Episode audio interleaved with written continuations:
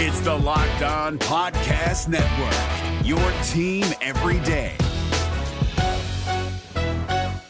Jackson Gatlin here, host of the Monday edition Locked On NBA podcast. Every Monday, I cover the three biggest stories in the NBA with the local experts from Locked On. It's an awesome recap of the weekend of the NBA and a look at what's ahead. Mark your calendars on Monday to join me for Locked On NBA podcast, available on YouTube and wherever you get your podcasts. You are Locked On Timberwolves, your daily podcast on the Minnesota Timberwolves, part of the Locked On Podcast Network. Welcome, welcome, welcome, ladies and gentlemen, to another Locked On Wolves podcast, part of the Locked On Podcast Network. As always, your host here, Colton Molesky, bringing you daily Timberwolves content. Make sure to check out the Locked On Wolves FanRag website for articles from Adam King. You can also check out prior podcasts there as well. Today we're going to be talking a lot about the Cavs Celtics developments in that series, what's going on there. We're going to have uh, some guests on from SB Nation later this week to talk about the Celtics as well, and we'll get to Rockets Warriors tomorrow. But if you didn't see, game four was last night. 111 102 victory for the Cavaliers in their second game at home. So both teams are 2 0 at home in the series. Tied up the series 2 2. The Cavaliers did before headed heading back to Boston in game 5. Of course, the, the Celtics are the higher seed, so they have home court advantage, which might be the, the biggest factor in this game uh, as as we go on and it heads down to the wire. Cavaliers really doing a good job making a series out of this. Uh, and the the first thought I had when I knew the show I knew the show was to today. And by the way, what a beautiful day for a show! I'm actually recording this one outside. Uh, via mic and laptop out here uh, because it's so beautiful outside. So if you hear the the playful chirp of some birds, it's because I am outdoors on the porch uh, recording the episode. So just a, a gorgeous day to to think to drink some coffee and think about Cavaliers and the Celtics.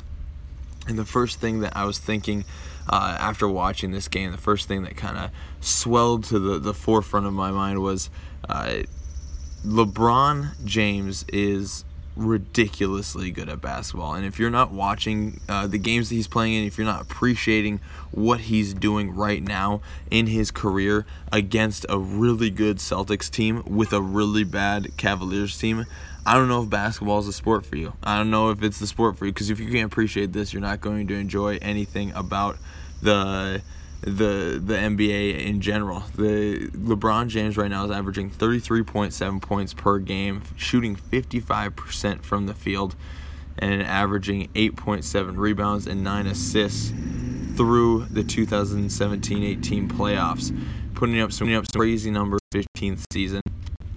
And he's doing it with a team that really can only find a rhythm when their offense is clicking. Their defense isn't going to do a great job for a game. They can do. Their defense did a good job bogging down the Cavaliers, or excuse me, their defense did a good job bogging down the Celtics. Pardon, uh, pardon the mistake there uh, in the first quarter.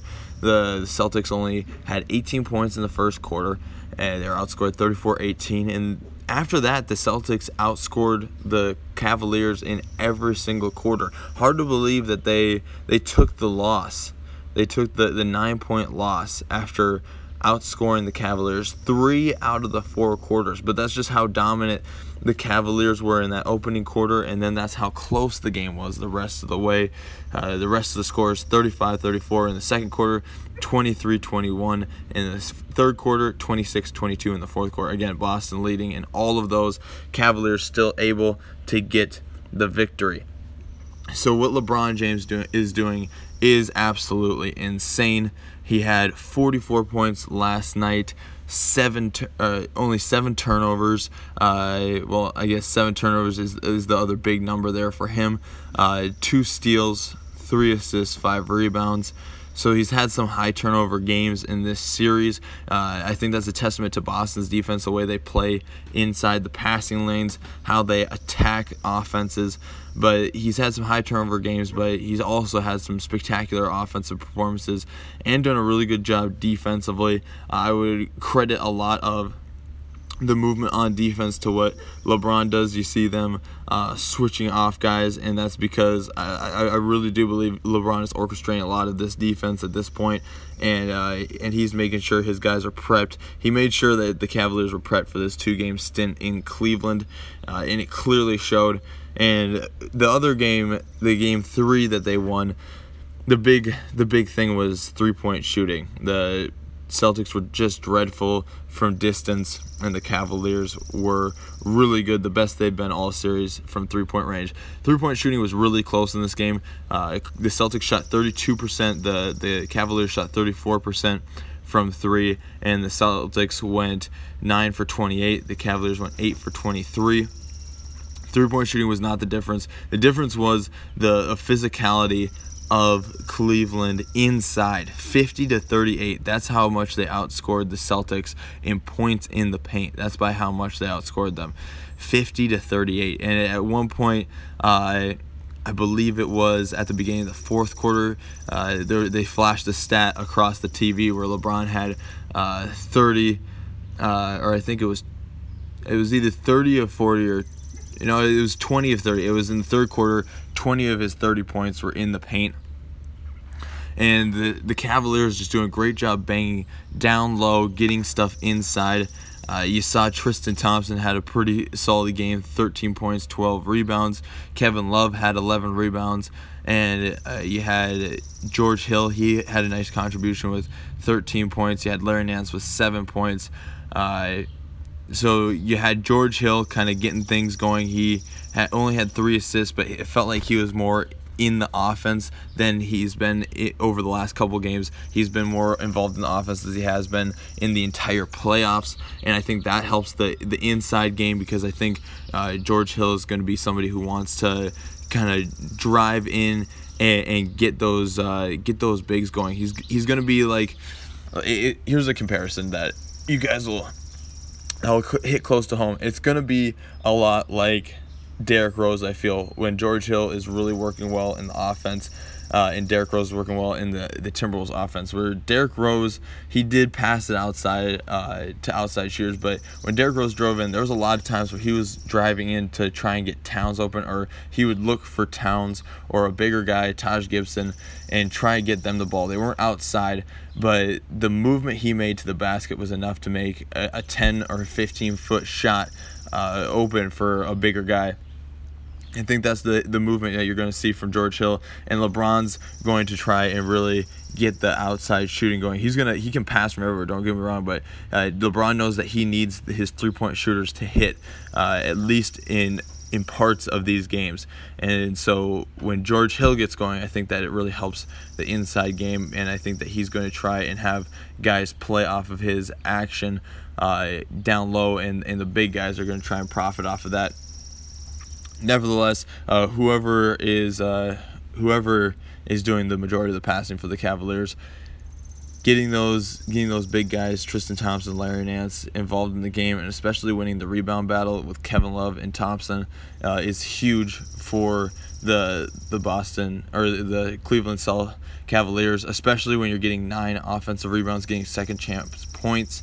Uh, the the the Celtics, excuse me, are really going to try and bog down the game, really going to try and make it a half court basketball game. And so when you're getting second chance points, uh, which the Cleveland Cavaliers had 16 of, 16 points off of uh, second chance, then what you're going to do is you're going to put the pressure, you're going to flip the pressure back on the Celtics because now they might have to play a little more up tempo than you wanted. And I think that's where you saw the funk is that the Cleveland Cavaliers got up early in this game and they were playing really well in that first quarter. Really great quarter of basketball for the Cavaliers when they have 34 points. And you saw the Celtics try and match uh, the tempo and try and play up tempo, and they got a little sloppy.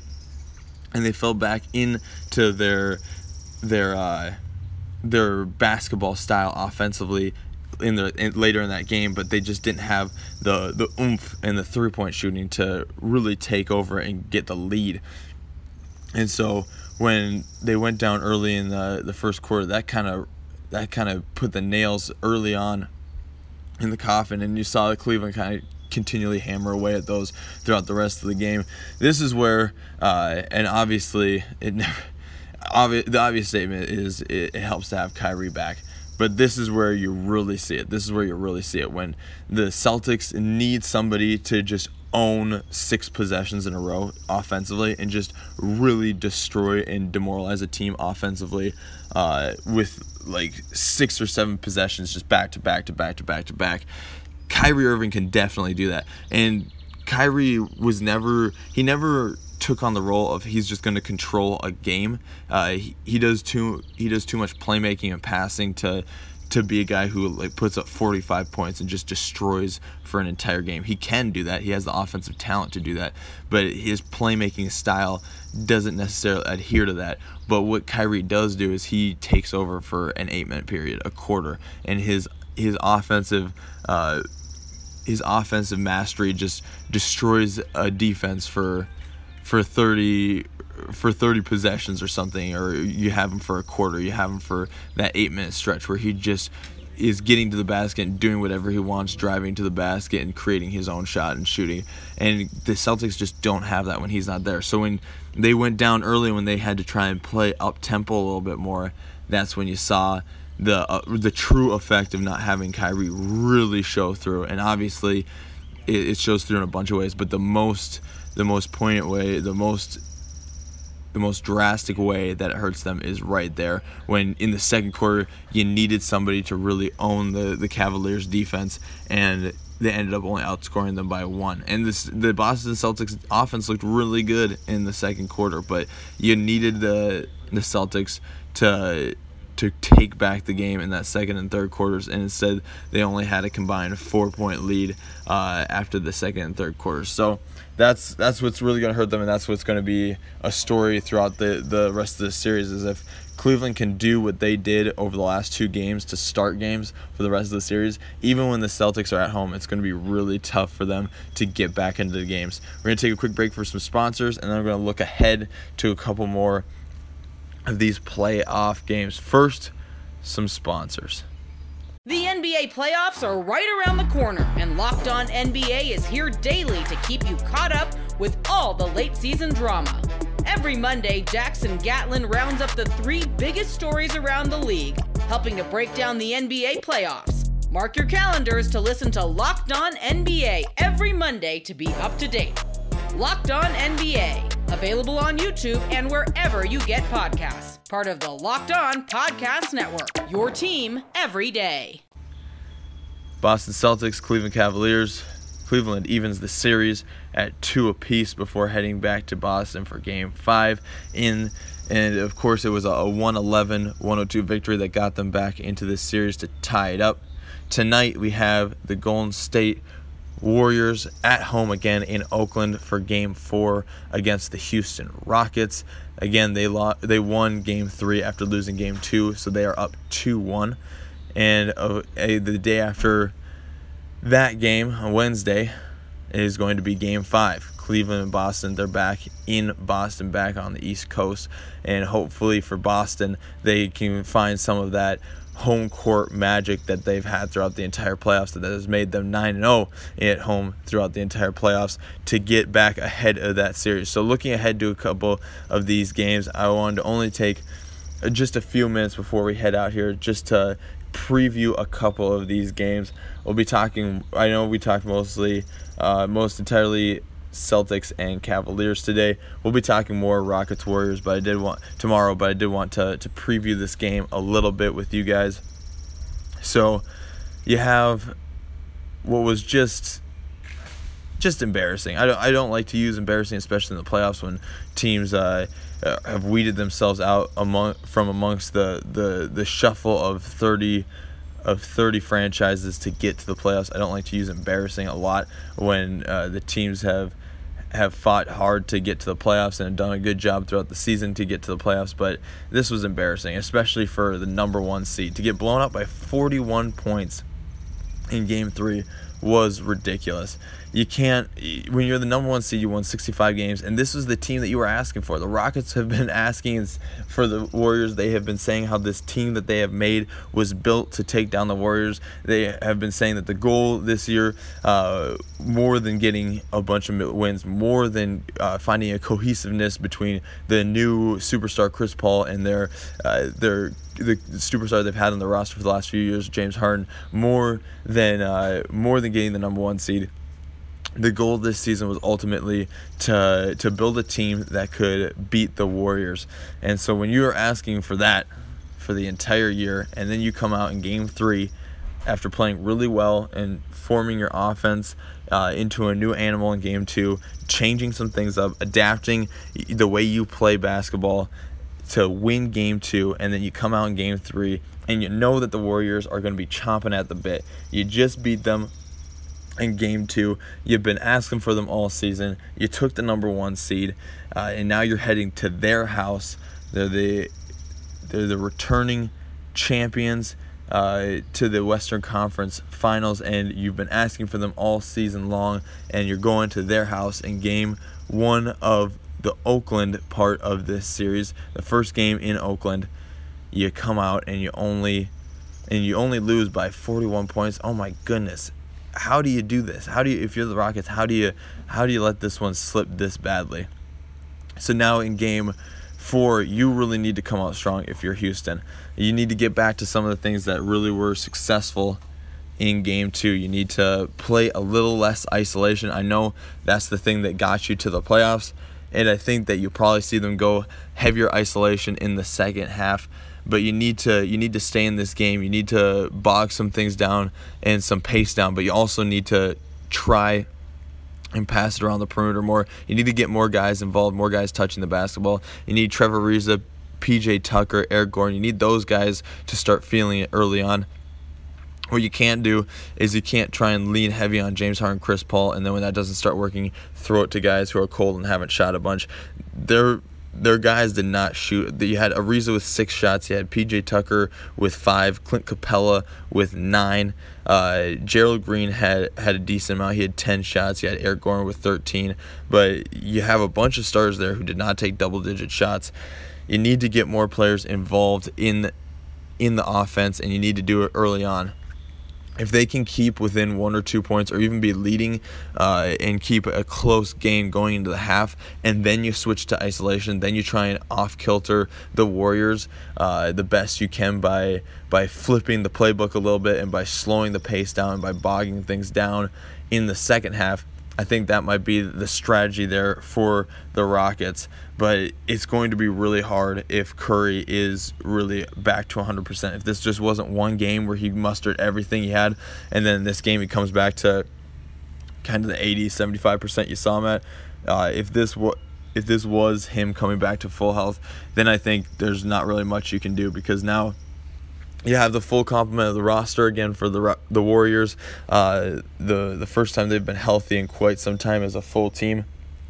And that's going to be really tough to beat, even for a roster like the Rockets.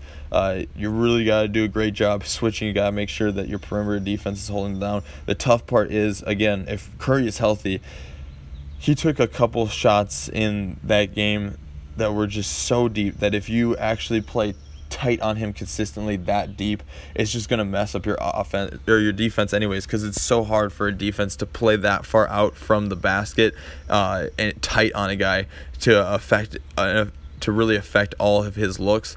Uh, but if you're not playing that tight, he's either going to take those shots or he's going to throw some passes in that are going to be for sure uh, makes for his teammates. So uh, a full health Curry might be the thing that really destroys this Rockets team. But again, you need to try and pl- get back to the offense that you ran in game two, uh, at least in that first half, and then try and bog down the, the second half and keep the Warriors from really finding the transition, finding the, the three point shooting, finding the the kind of shots that they make when everything is chaotic on the basketball court. You got to keep them from doing that. You got to keep the game in the half court, especially in that second half.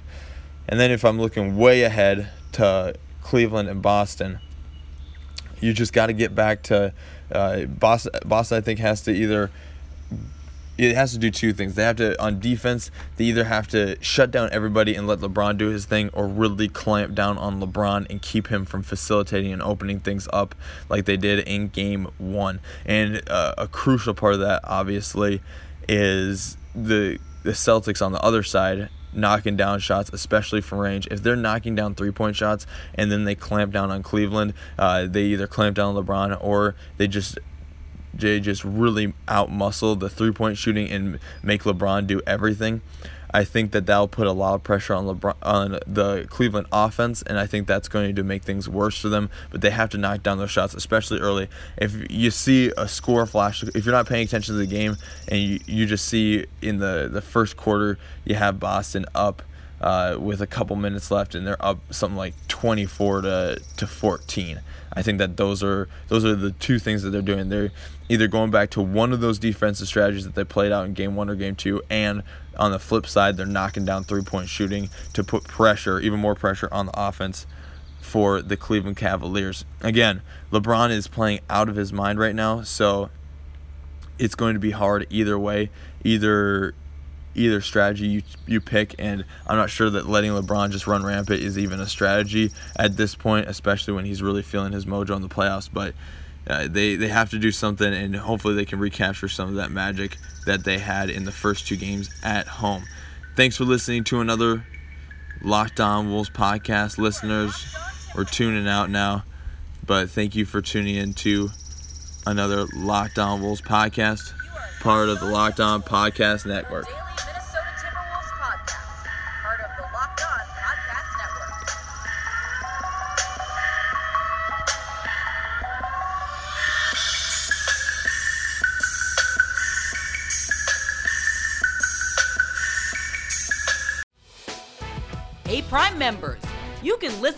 Locked On podcast ad free on Amazon Music. Download the Amazon Music app today.